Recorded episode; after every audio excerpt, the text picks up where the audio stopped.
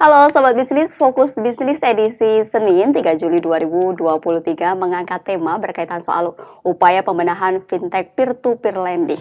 Memasuki babak baru Selasa 4 Juli 2023 di mana regulator menentukan batas pertama berkaitan soal batas ekuitas perusahaan fintech peer-to-peer lending untuk yang pertama kalinya yakni adalah 2,5 miliar rupiah. Sayang, di waktu yang telah ditentukan tersebut, banyak perusahaan peer-to-peer lending puluhan bahkan belum memenuhi batas tersebut. Bahkan beberapa perusahaan justru mencatatkan ekuitas negatif. Selain persoalan modal, ada juga beberapa hal yang kemudian dibenahi oleh regulator, khususnya berkaitan soal skor kredit perusahaan dan juga tata kelola yang baik bagi peer-to-peer lending. Inilah fokus bisnis. Fokus bisnis mengulas informasi ekonomi dan bisnis lebih dalam, lebih tajam.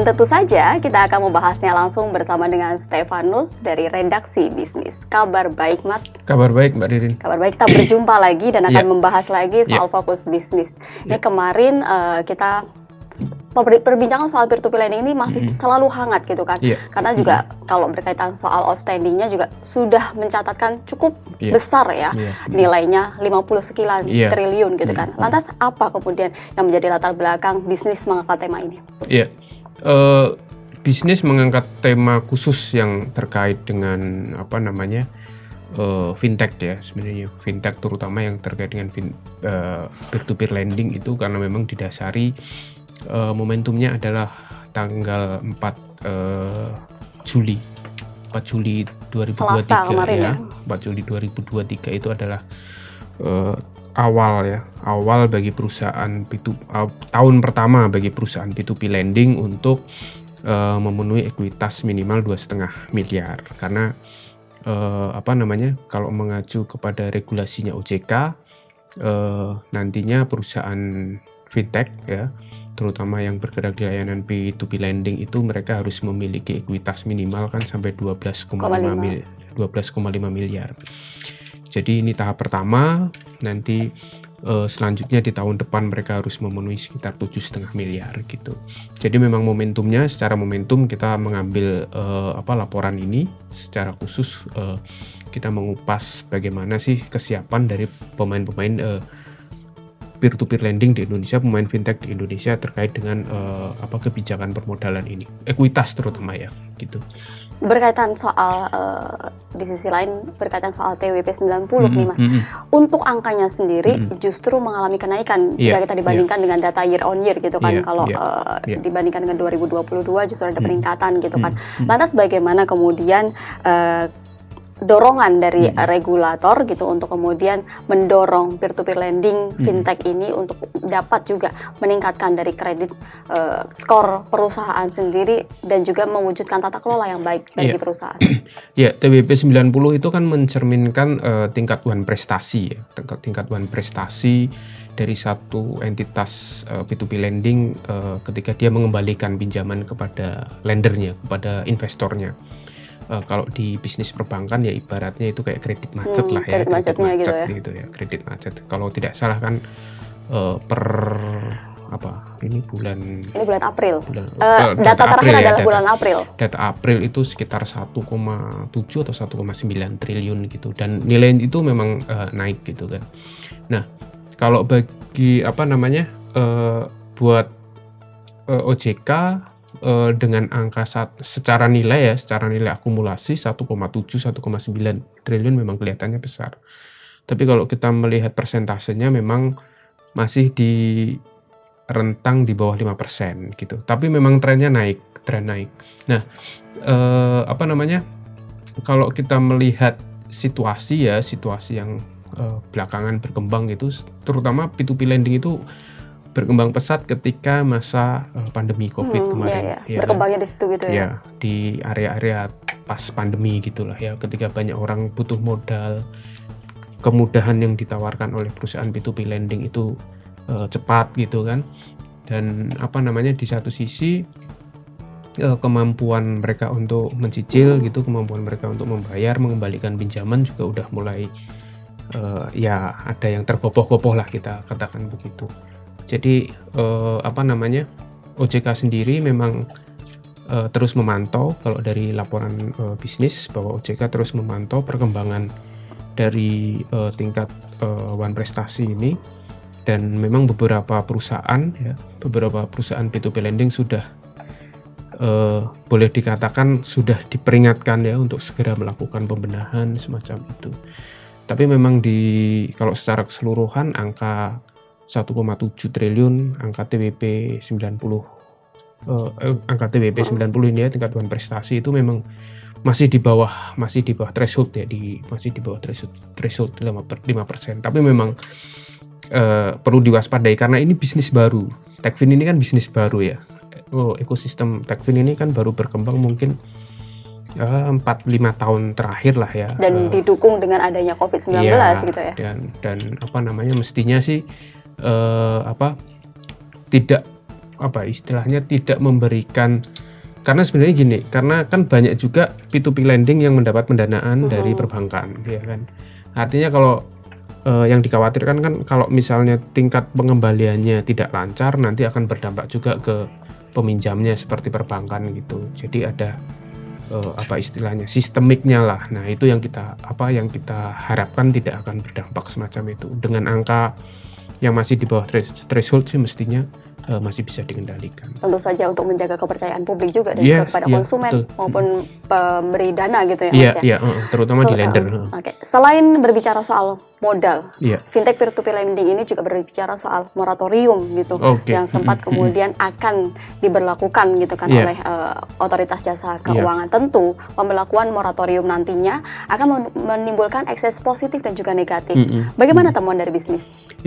Kalau dari sisi moratorium memang apa OJK sudah memberikan sinyal ya akan membuka eh, moratorium. Moratorium itu kan sudah berlangsung sejak tahun 2020 lah ya sekitar 2020 atau 2019 ya atau ya sekitar- 2020 ya mulai. 2020 ya.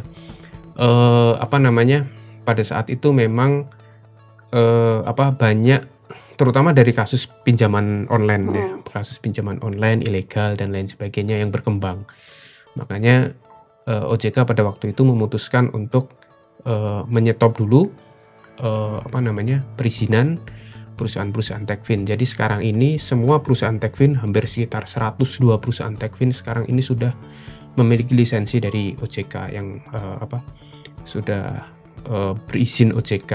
Itu sudah berkurang jauh dari sebelumnya mungkin lebih dari eh, 130 atau hampir 200-an lebih perusahaan Techfin.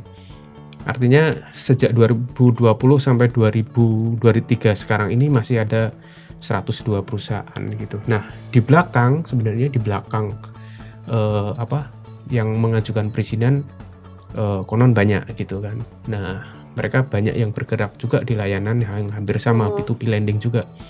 Ada yang bergerak di layanan-layanan non eh, pinjaman gitu. Nah, nantinya eh, kalau yang terkait dengan pinjaman ini memang mestinya harus mengacu ke regulasi yang baru ya mengacu ke regulasi bahwa mereka harus memiliki modal minimal 25 miliar, modal di store ya 25 miliar dan ekuitas minimal gitu seperti yang di eh, apa yang apa diatur gitu. Jadi kalau dari sisi positifnya mestinya perusahaan-perusahaan Techfin kalau misalnya nanti moratorium ini dibuka, perusahaan-perusahaan Techfin baru yang bergerak di layanan P2P lending mestinya mereka akan memiliki modal yang jauh lebih kuat. Nah, eh, ekses dampak negatifnya memang kalau kita bicara bisnis ini karena bisnis baru ya, bisnis baru eh, baru berkembang, kemudian banyak eh, dengan 102 ini pun sebenarnya sudah banyak, Sudah cukup banyak sudah ya. sangat banyak gitu. Dan beberapa perusahaan juga sudah mulai kelihatan eh, agak kesulitan dari sisi ekuitasnya gitu. Jadi mestinya eh, nanti OJK bisa melihat bahwa perusahaan-perusahaan yang diberikan izin nantinya adalah perusahaan-perusahaan yang memang sudah memenuhi standar, sudah memenuhi eh, apa regulasi gitu, sehingga tidak menimbulkan efek di belakangnya nanti semacam itu sih kalau kita melihatnya ya. Jadi secara apa? Secara umum uh, kalau kita melihat uh, nanti ke depannya moratorium ya. Moratorium ini pasti akan menambah jumlah pemain gitu tapi setidaknya juga uh, dapat memberikan apa ya semacam uh, layanan-layanannya itu menjangkau uh, jauh lebih luas gitu. Jadi tidak hanya terbatas di masyarakat perkotaan saja tapi juga menjangkau masyarakat pedesaan bahkan di luar Pulau Jawa lah ibaratnya. Ya, unbankable gitu ya. Ya betul.